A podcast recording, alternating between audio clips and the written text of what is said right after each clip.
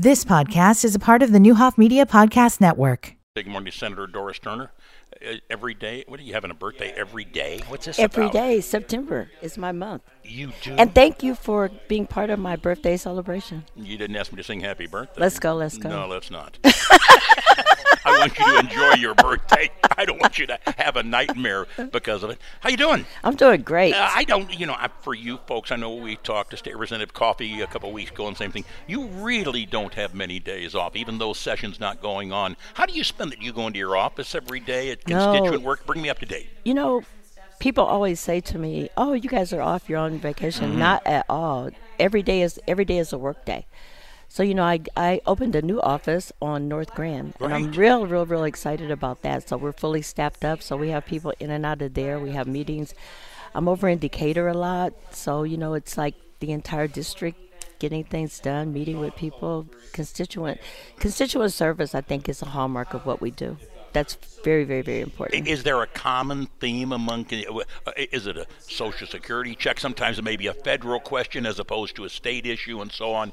What's on their minds? You know, a little bit of everything, but one of the things that I really uh, pride myself on is that I have wonderful relationships with all of my um, partners, you know, my federal partners and local. um city and county and so if there's a question concern or problem that comes in that's not necessarily a state related problem we have someone on speed dial that we can immediately get in touch with and get their uh, you know questions and problems solved so it's uh you know, like I say all the time, we do the legislative stuff, which is really important for several months out of the year, but we are a full service constituent uh, focused office 365. Doris Turner visiting with us, so we're live at Staff Carpet at 14 past the hour of 7 o'clock. Um, when you, is it hard to respond to all of the questions you have, or can you have a staff that does that? And if people have a reasonable request, but no, uh, I'm going to go a different direction. Hold on to that thought, please. I got it Because right there was a day when you know if you knew a senator or rep and you were looking for a job with the state, that's what you went through. That that ship has sailed, has it not? Yeah, that- Let us remind everybody. Yeah. You know that better than everybody. Being county chairman, you went through this. Th- that ship has sailed. No, it's a new it's a new day in Illinois. I know you're you're absolutely right. It was one of those times when you know you could just say, "Hey, got somebody would really want would be a good addition to your um, staff," but no, that ship has sailed. You know, um, but you know, a lot of that comes down to giving people information on how they can be prepared for the job that they're interested in and the process by which they can move through to get um, you know to get their name in the queue. So um, and that's really important. So you know we do a lot of work with um, cms and bring that out to our district office so that people don't have to it's not a mystery it's not a mysterious process we bring that information out to our district office so that people have all the information that they need in order to put themselves in the best position possible I know you watch it closely and rightfully so, but the Pritzker administration appears to me, and they have a number of high priorities. But education's right there, is it not? They really believe. Tell me about your take and, and what their approach has been on helping educators in this state. You know, you're you're absolutely right, and I will tell you that um, education is a high priority for me as well. Long before I wasn't elected anything, I began my advocacy working with District 186, and that relationship continues on until today. I really believe that education is the foundation on which we build community, and uh, I am really excited to be a strong partner with the Pritzker administration and everything that we are doing together to uh, move education forward in Illinois. I mean, you know, we're looking at making sure that you know the funding is there. Uh, we're making sure that we are uh, helping kids coming out of COVID with um, you know programs and and funding uh, in order to make those educational experiences uh, as good as possible. But it's not just elementary and secondary education. We look at how we can do workforce development so that uh, you know kids coming out of school have different options and also higher education so we really look at the educational experience from um, cradle to grave with you know preschool all of that Uh, yesterday was the first day that the cash, uh, no cash bail went into effect. Um, I, I found it interesting. Some of the critics were talking uh, uh, leading up to this as, uh, oh, the crime on the streets going to increase, and we're putting dangerous criminals they've kind of gone away from that, and now they're more concerned about the financial obligation that local governments. Where did you stand on that initial piece of legislation? You know, I was not in the General Assembly when that legislation was passed. Yeah, it, it was passed. I came in in February of, of 21. It right. was passed the, the prior December. Um, however, I do know that when it first was passed, you know, it's like the sky is falling, the sky is falling. Mm-hmm. This is mm-hmm. going to be the worst thing since the apocalypse that is ever going to happen. Uh, and it made its way through the Supreme Court and, you know, went into effect on Monday. And you're right, now it's like, how do we do it effectively? But, I, you know, I think that there's a lot of, of um, misinformation that floats around when we talk about no cash bail, it doesn't mean that people are just going to automatically be turned out onto the streets. It just means that there's a process by which uh, people will be held according to the um, crimes that they are accused of committing and not necessarily what they can afford to pay. And I and you know it's we'll see how it works out, but um, every you know i had a heard a really good interview that the um, state's attorney in champaign did. Mm-hmm. and she was talking about how you know they were ready and it seems like there's going to be a seamless process. I know that it's going to take a little bit longer so it is going to entail a, you know a little bit more uh, financial responsibility on on uh, counties. But you know i we'll see how this works and and we'll all get through it. I, you know it's like a person should not be held in jail just because they don't have the money. You know, but it doesn't mean that everybody's just going to be turned out on the streets. And they haven't been proven guilty yet. Exactly. Uh, I exactly. mean, I know they're charged, but you know, until uh, and and that's another facet that people can debate or think about or all they want. Uh, let's shift gears. Um, is there enough money from the state to take care of the infrastructure projects in Springfield. I'm talking about railroad relocation. I'm talking about the transportation center. I'm talking about underpasses and, and viaducts. When you first heard relocating the tracks from 3rd to 11th Street, what was your reaction?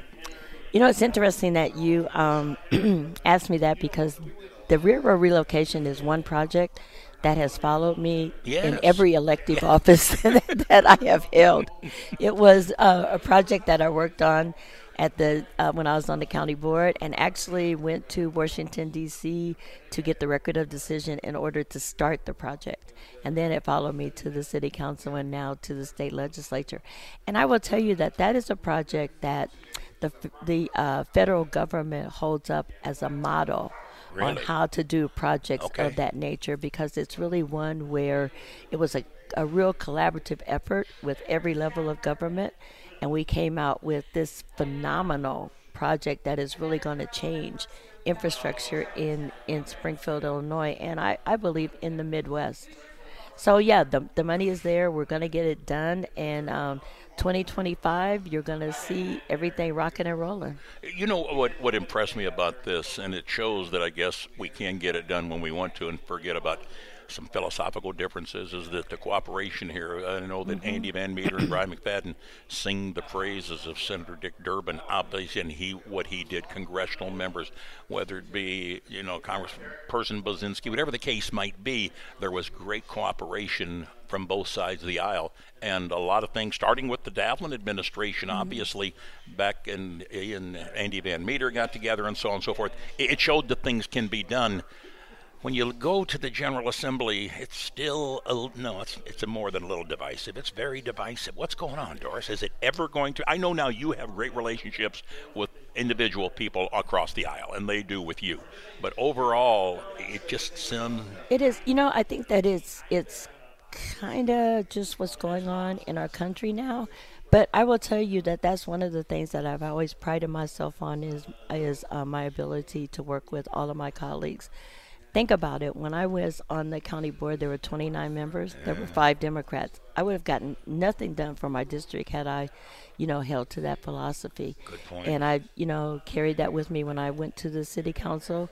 It was overwhelmingly Republican, but worked well with my colleagues and and continued to do that now. I have wonderful relationships with Mike Coffey. I have wonderful relationships with Sally Turner and others, you know, across the aisle. And I believe that that's how we get things done. That's how we grow our communities is the ability to work with to work with each other because we all want the same thing.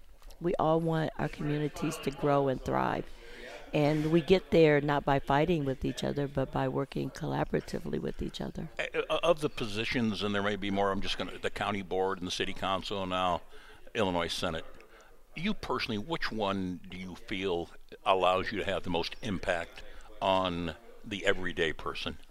You know, I think that in each one of those, I've been able to do that. Because when you think about it, um, you know, when you look at county board and city council, those ha- are closest to, um, you know, the community closest. But I think that I'm in a, a pretty unique position because um, I am still very wedded to this community. So I have those relationships where people feel very comfortable just stopping by my house to talk to me about issues that they have. And so make being able to um, apply all of that to the everyday person, I think is really important. And a lot of the things that we want to do in Springfield and Sangamon County in order to have that impact is uh, funding flowing from the state level. So, you know, I think in every one of those positions, we've been able to do that. Geographically, you sit obviously in the center of the state. You work closely with the vast majority of senators from Chicago and, and Collar counties. You still have uh, people, Democrats, Southern Illinois, that may look at things differently. How do you work with the different groups? Obviously, the Southern Illinois people, south of Springfield, probably feel one way on certain issues. We know that Chicago and suburban feel the other ways. How, how do you handle that? You know, it, it's one of those things where you're not going to agree with everybody on everything anyway. I mean, you know, Cecil and I have been married for over 40 years, and we don't agree on everything. No. Um, but it's it's finding those things in which you do agree on sure. and moving and moving them forward, and then agreeing to disagree, um, but not doing it being disagreeable. Um, you know, I, and I think that that's really important. It doesn't have to be a, a boxing match. It can just be we disagree on this, so we're going to move on to the things that we do agree on. You know, I have I have Democratic colleagues that I disagree on things and how to get how to move things forward. I belong to five different um, sub caucuses, and all of them are very different and have very different priorities. Thanks for stopping by. It's always I nice. missed you at the state fair. I thought you were gonna, but it was a busy day on Yeah, yeah, it Day. was, and there was a lot going on. But Yeah. um, the state fair is phenomenal. You It's, love it, it's like you, I love that state fair, and being chair of the agriculture committee, I was doing something at the state fair every single Good for day, you. and we had, you know, outstanding attendance. It's wonderful. Great weather. October 10 was a really special fair. It really was. It definitely was. Thanks for stopping by here with staff this morning. Happy to spend my birthday Good to with see you, you. kid. Happy birthday again. Happy Thanks. birthday. No, I won't go there. You've been listening to the Neuhoff Media Podcast Network. For more, visit neuhoffmedia.com.